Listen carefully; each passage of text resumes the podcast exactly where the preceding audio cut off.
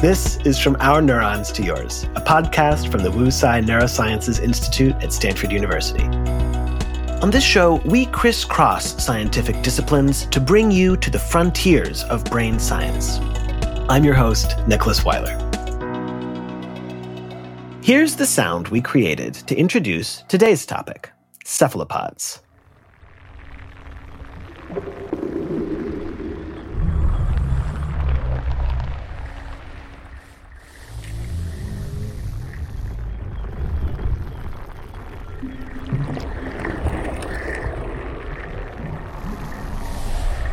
What can octopus and squid brains teach us about intelligence? One of the incredible things about octopuses is that not only do they have an advanced intelligence that lets them camouflage themselves, use tools, and manipulate their environments, and act as really clever hunters in their ecosystems, they do this with a brain that evolved essentially from something like a slug in the oceans hundreds of millions of years ago. Our brains share virtually nothing in common with theirs. The question for scientists is what can studying a creature with a completely different brain from our own teach us about the common principles of what makes a brain, what makes intelligence? What does it mean for this creature to have an intelligence that is something like our own? And that brings us to today's guests. My name is Ernie Hwaun. Uh, I'm a postdoctoral uh, research fellow at Stanford. I'm in Ivan Soltesz's lab, and we've been studying uh, an octopus for the last three years. And how about you, Matt? My name is Matt McCoy. I'm a postdoc at Stanford. Um, I'm in Andy Fire's lab. And, you know, our lab has not studied octopus or cephalopods before, but I'm, I'm studying gene size and particularly gene size evolution during nervous system evolution. That that brings us to the cephalopods because they do something very unique among invertebrates. Which is what?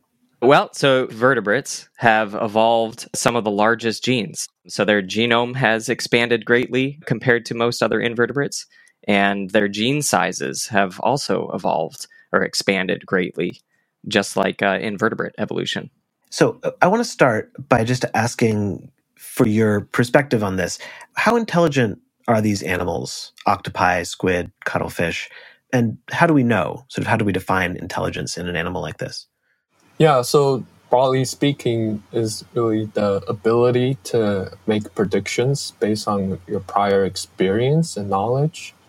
These animals are quite intelligent because they possess complicated behaviors they have to hunt in the open seas and they can camouflage and their bodies are all soft. So there's actually no rigid shells to protect them. So they really involve a different way to basically survive in a really competitive environment.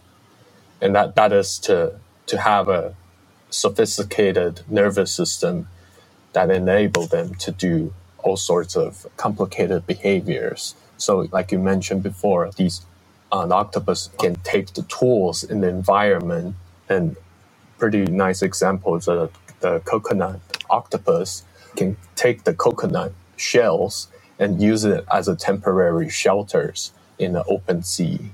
Right, sort of showing this problem solving ability that they can take what's around them and figure out solutions to protect themselves. How do we think octopi and squids and cuttlefish got to be so smart. As I mentioned, they evolved from slug like mollusks millions of years ago. Matt, uh, since you're studying octopus evolution, what, what do we think is going on here? So, yeah, the question how, how did the cephalopods get so smart? I think it's useful to to reframe this question. Um, so, cephalopods are mollusks, like you said, which, you know, accepting the cephalopods altogether are not so intelligent.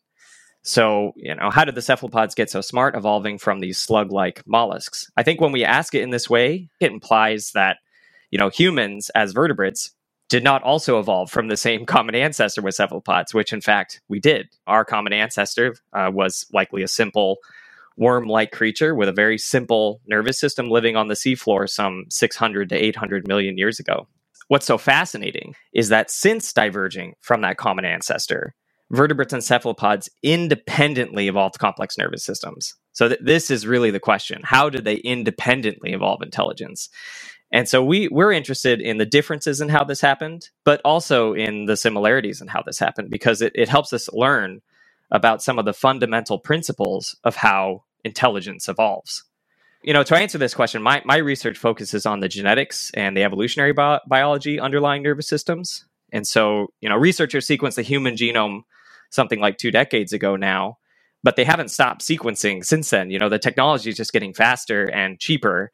And so researchers have been sequencing the genomes of any and all of the most interesting organisms, including the cephalopods. There are now several complete genome assemblies for cephalopods, and my research leverages these to compare their genomes with other animal genomes like ours. One of the clearest results that I've been uncovering is the size and complexity of genes in the genome. So we, we thought for a long time that vertebrate genomes were more complex than invertebrate genomes. But as it turns out, the genes of cephalopods independently became large and complex. So, part- particularly the genes important for nervous system development and function, which is just like what occurred during vertebrate evolution, especially in humans. So, we currently think that one of the things you need to evolve a complex nervous system and consequently intelligence is the complexification of the underlying genetic components.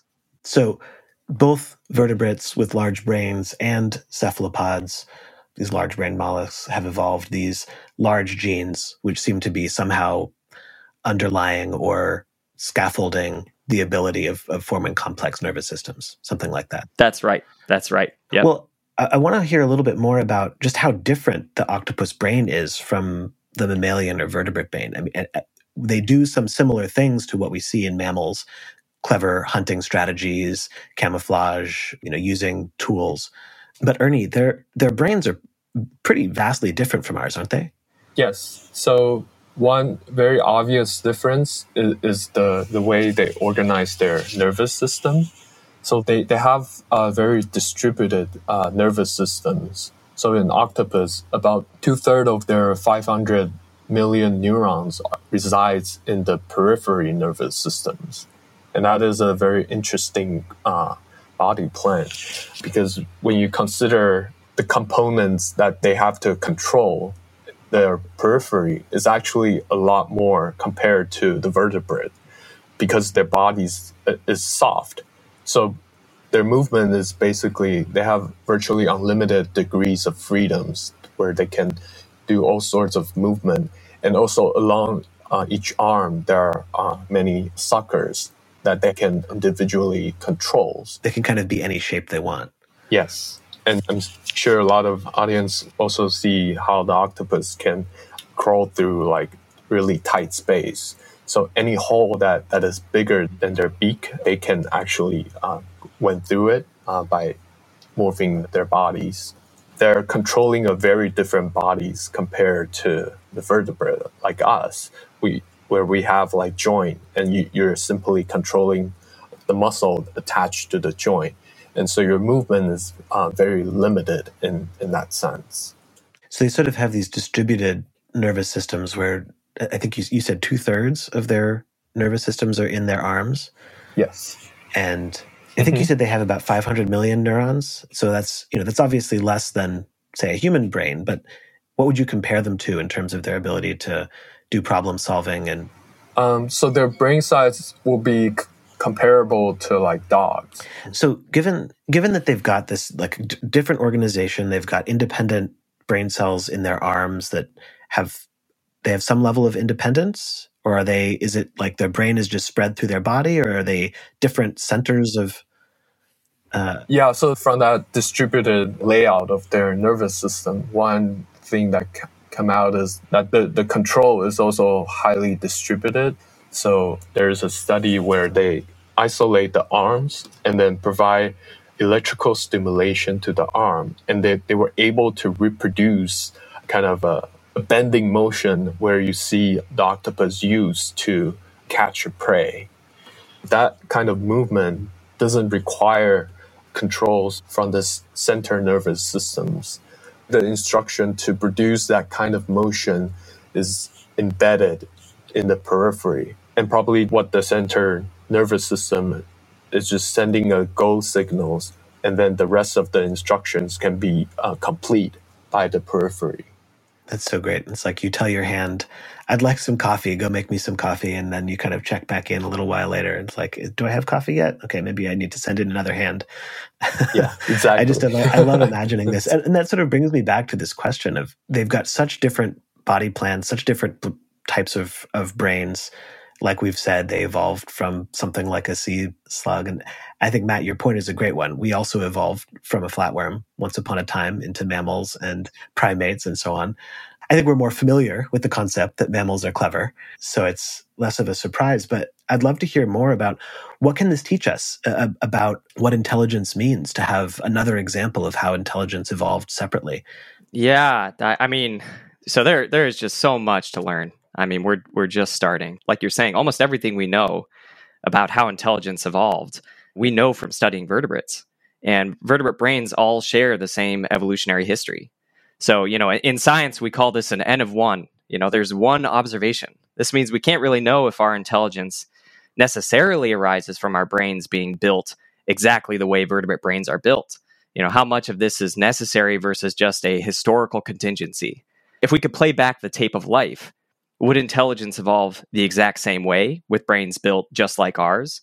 You know, unfortunately for us, we know that we're not alone. The cephalopods bring us to an N of two now. So they evolved complex nervous systems and intelligence independently from us. So we now know of a different way in which intelligence can evolve. So again, the similarities will teach us a lot about some of the fundamentals of how to build the complex nervous system. Like perhaps you need to have really large complex genes while the differences have the potential to show us what what makes us uniquely human. Well, one of the things that we we see with with intelligence is solving new problems, right? When we think about intelligence, it's like picking up some something on the on the ground and figuring out a new way to use it given your circumstances. Um, is this something that we see in in cephalopods? How much of their intelligence is sort of hardwired, and how much of it seems to be learned? And can they pass it on to other to other individuals? Yeah, I think you know this is perhaps one of the things that that is uniquely human, or at least uniquely vertebrate, because uh, you know for a lot of octopus species, they they have their eggs. They the mother wait until the eggs hatch, and then the mother very quickly dies. And so n- none of the information from that previous generation that that that mother octopus you know learned, none of that's passed on. And so everything the octopus does is pretty much from a fresh perspective. That's very different from humans, which are able to, you know, learn from from each other and our ancestors, et cetera. So some, some perhaps something different, fundamentally different. Great. You guys are fantastic. Thank you very much. Yeah, awesome. Thanks. This was fun.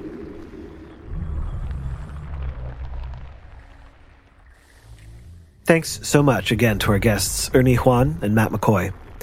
To learn more, check out the Wu Tsai Neurosciences Institute at neuroscience.stanford.edu. For more info about our guests' work, check out the links in the show notes. This episode was produced by Michael Osborne with production assistance by Morgan Honecker and Christian Hygas. I'm your host, Nicholas Weiler.